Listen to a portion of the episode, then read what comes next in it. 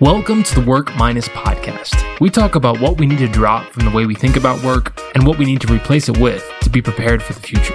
Go to workminus.com to see a transcript of this episode, more podcasts, articles, and a newsletter that connects you to the best ideas about work. All right, enjoy the show. Well, welcome back to Work Minus. Today, our guest is Dr. Elmore Lowry. He is the lead instructor for criminal justice with Fayetteville Technical Community College and also the founder of People Builder. Hi, Dr. Lowry. How are you today? I'm doing very well. I hope you are. I'm doing excellent. I'm really excited to talk to you. You have a very interesting background, a lot to tell us about. So, why don't you start off with a little bit of your story, how you got to be an instructor and what you're doing with People Builder, too? Absolutely. Well, I was born and raised in um, Chesterfield, South Carolina, to a single mother um, who worked um, 27 years in a cotton mill. And once the cotton mill um, went out of business, um, she lost her retirement, she lost everything.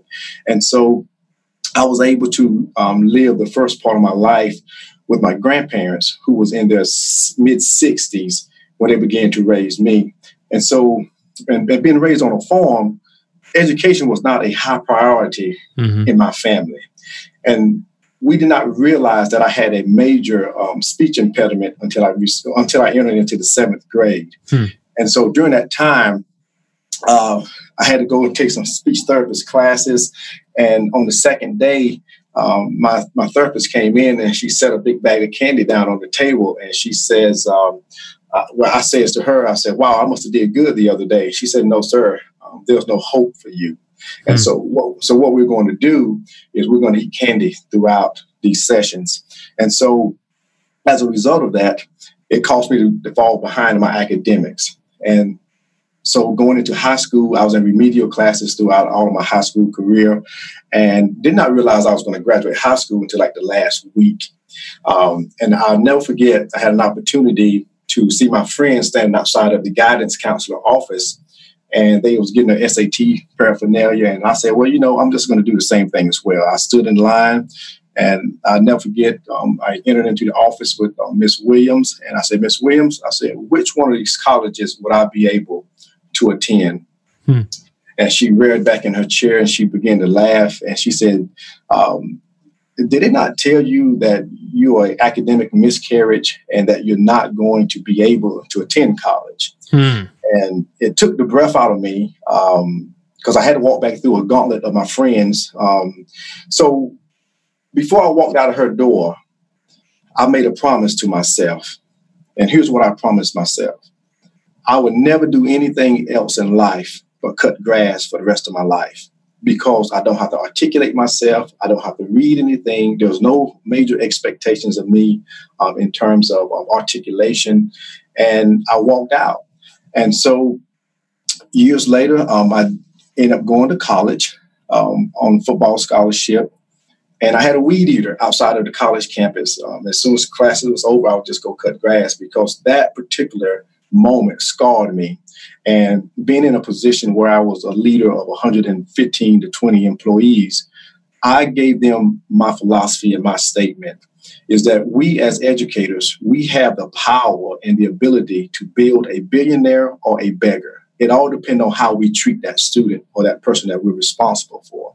And so, therefore, we treated students with a high level of respect, um, never giving up on students because at that particular time, she didn't know that I was a doctor in higher education um, because she never took the time to invest um, in anything in my life at that moment.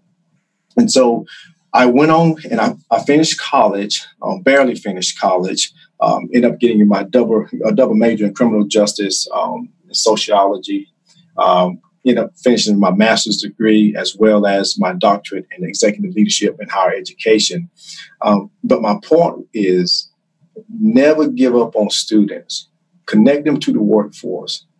College is not for everyone, but something out there is for them. And so you got to tap into their passions, tap into their desires, and begin to create pathways that's going to be relevant to their goals, relevant to their dreams, and more importantly, relevant to their abilities.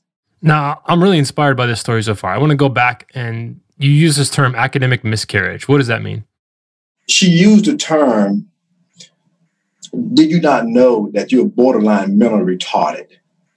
And that term just is, in my opinion, is worse than the N word to me. Hmm. And so I, I, try not to use that word um, because we have so many students are, who are delayed um, or may not be interested in the academic material, and then they get labeled with that particular name. Um, and then you begin to act and function like the name that people have labeled you with. And so I try not to use that word. Um, my thing is, I have a deep passion for building people um, getting them started on their life, getting them ready and positioned for their career. Um, I believe in every student. So tell us more about how you, I mean, you went from someone telling you you're never going to go to college to making it to college, to getting your master's, to getting your doctorate. Like, at what point was it always a struggle throughout for you, or did you find that you kind of build momentum after a while?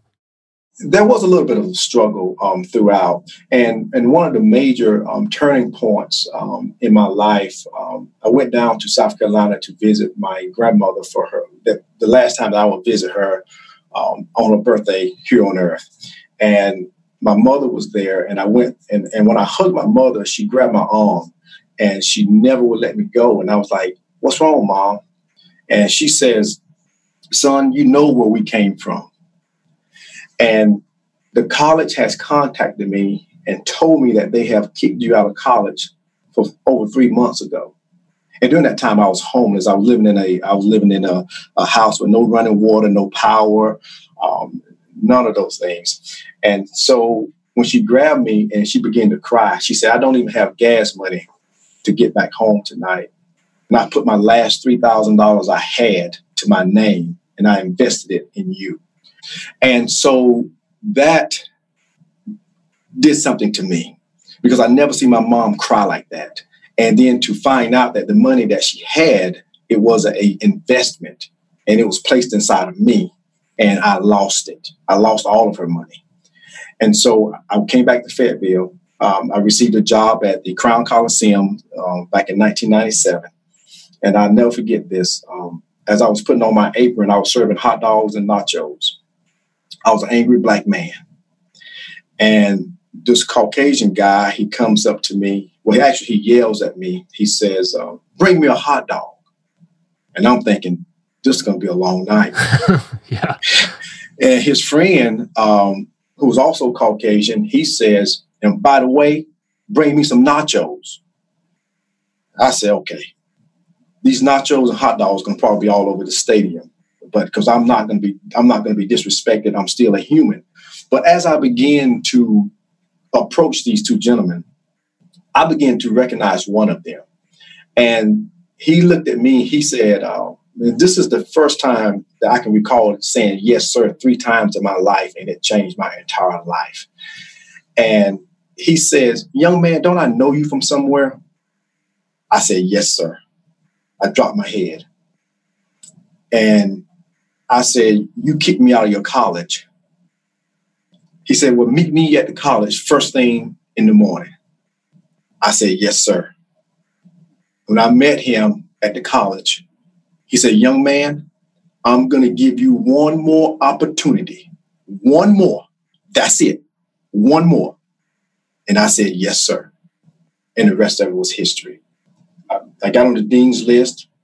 And like I said, I, I finished up my uh, double major, uh, master's, um, and then I started my career out in law enforcement. I was a correctional officer, uh, moved from there to a probation and parole officer.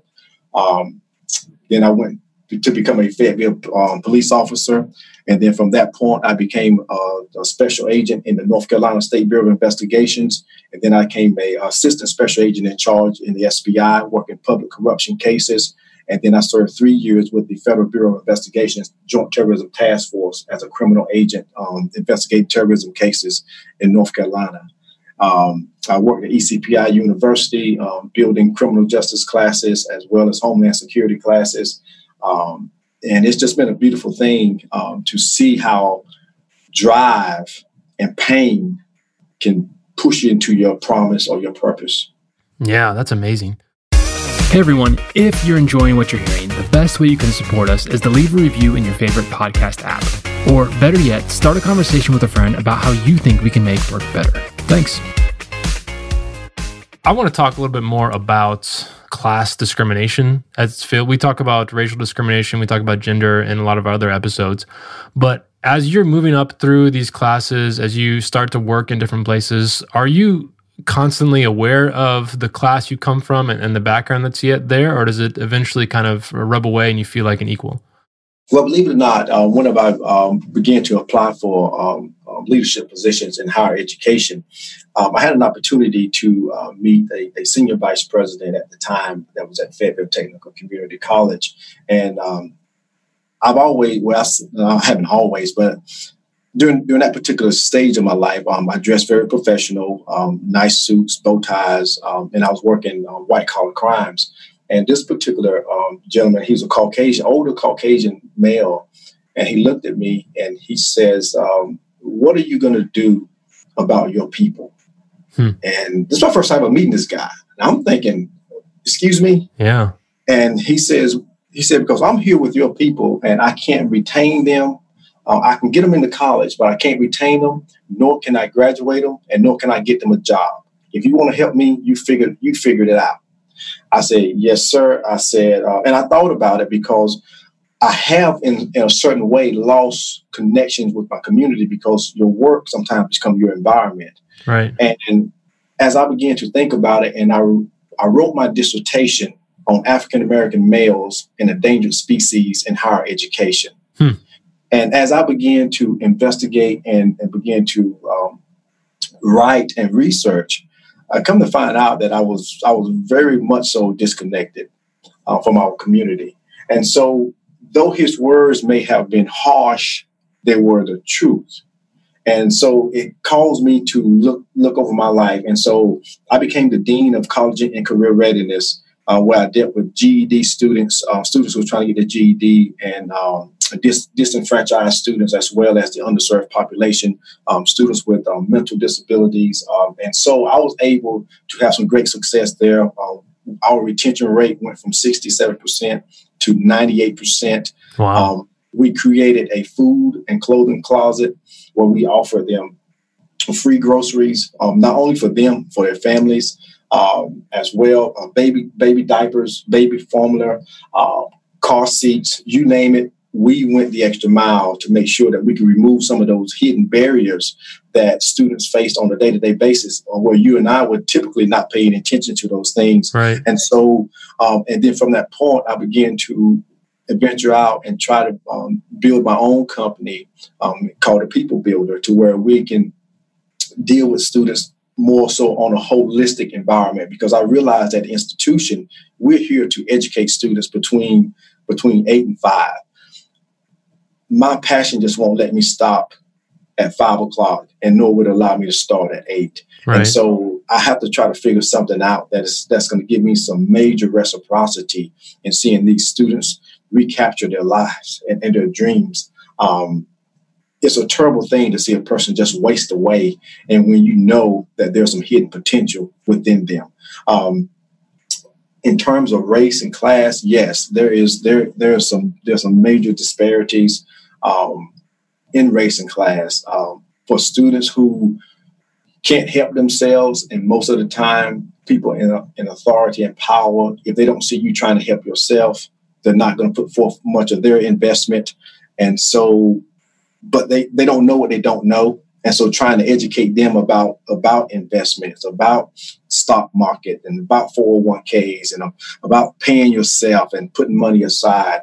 Um, it is a it is a daunting task for an educator to try to teach content and then teach life skills at the same time. Yeah. Um, and it seems the the less resources you have, the more resources you won't have access to. Right. if that makes any sense. Yeah. and so it's so it's a it's a very daunting task for us. And I really appreciate you having um, giving me an opportunity to speak on your show.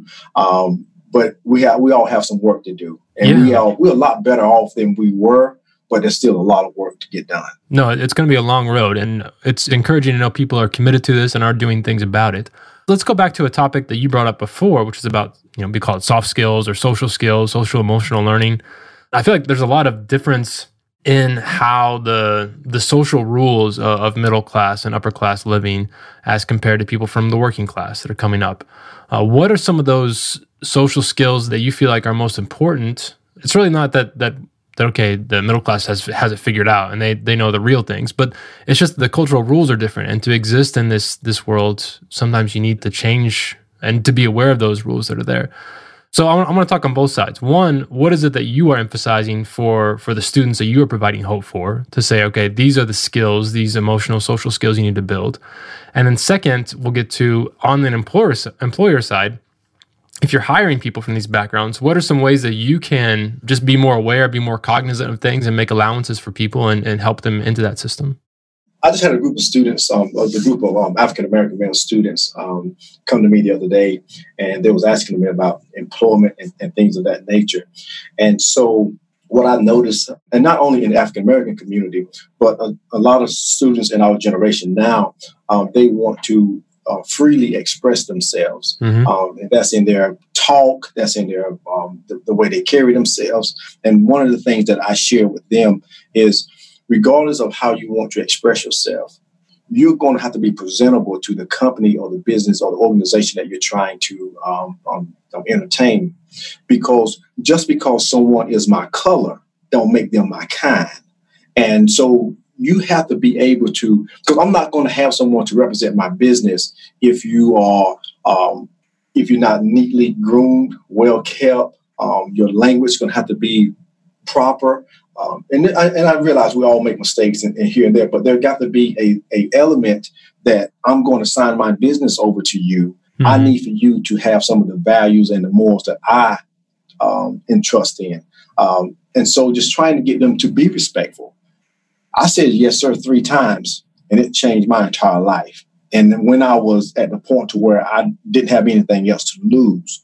And so you're going to, would our younger generation is going to have to understand that there are still a bedrock of principles that we have to meet in order to be somewhat somewhat successful because we don't have everything in our hands right now and so not saying to use anyone but you're going to have to play the game um, in order to fit in to where you can make a difference and so and from a business standpoint we have to take chances on people we have to take chances on people. We have to, sometimes we may have to let our guard down just a little and become comfortable with the uncomfortable.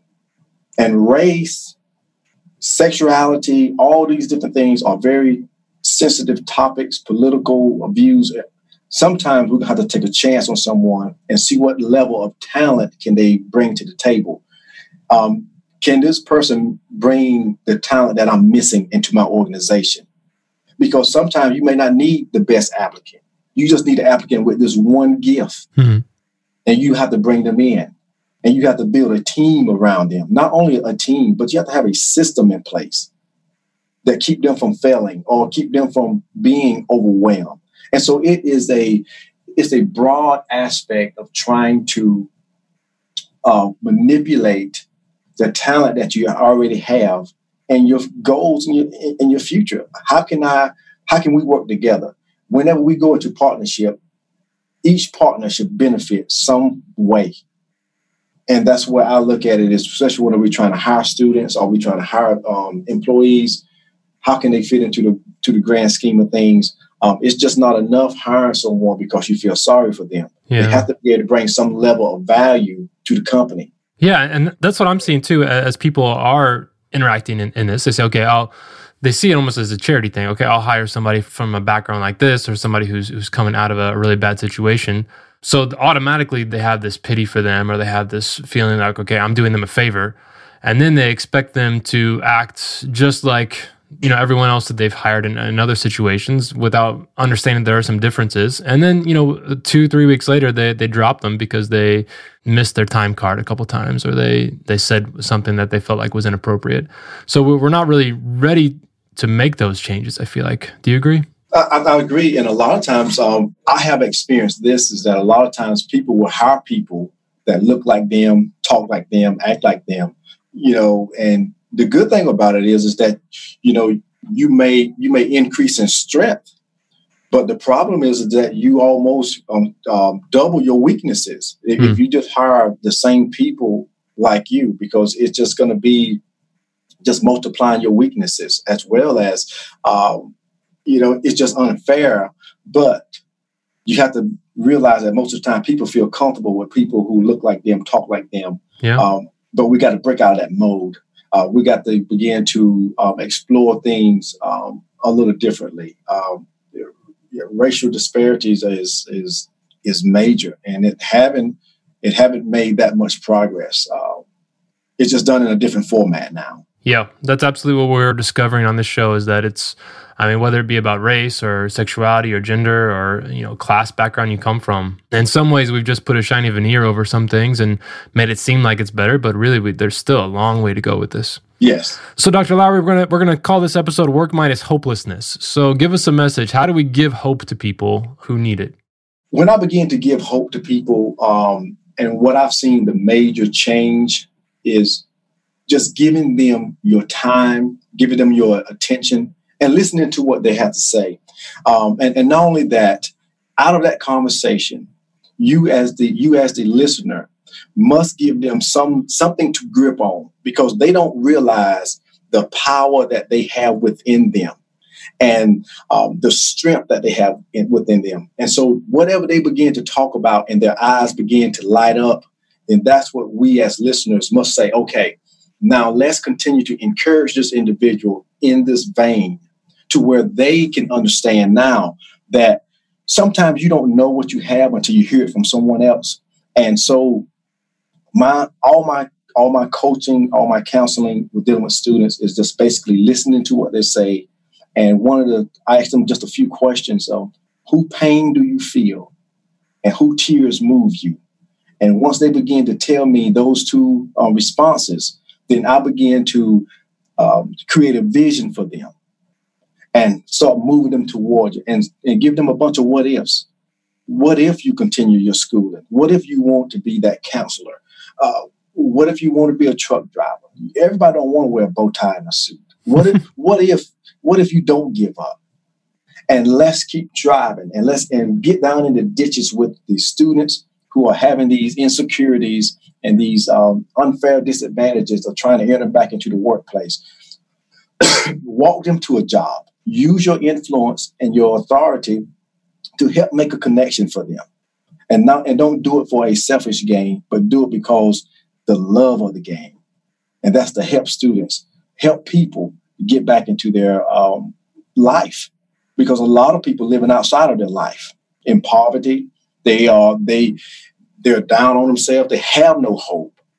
And they just it's just day by day they're going through it. And we drive past them every single day every single day. And as educated and as talented we as, as we are, we should be able to have something to offer them. Words are very powerful, very powerful. Yeah. Well, speaking of words, give me those two questions again. I love those. Whose tears do you see, or what was it? Who pain do you feel? Mm-hmm. And who tears move you? Hmm. Yeah. Because within those two responses lies your passion and your purpose. Yeah. And we just need to start figuring it out. Awesome.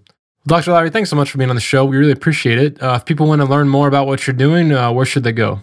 Um, they can always give me a call. Uh, my number is 910 224 3578, or they can email me at doctor, that's dr. dot Elmore Lowry at gmail.com.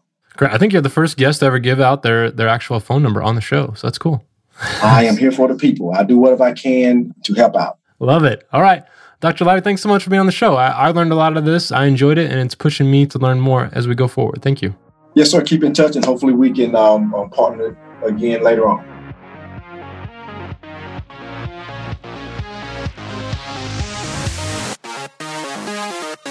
Hey, if you're the kind of person who listens to the very end, you must be a fan. Now, we are building a team of people who really love what we're talking about and want to go deeper.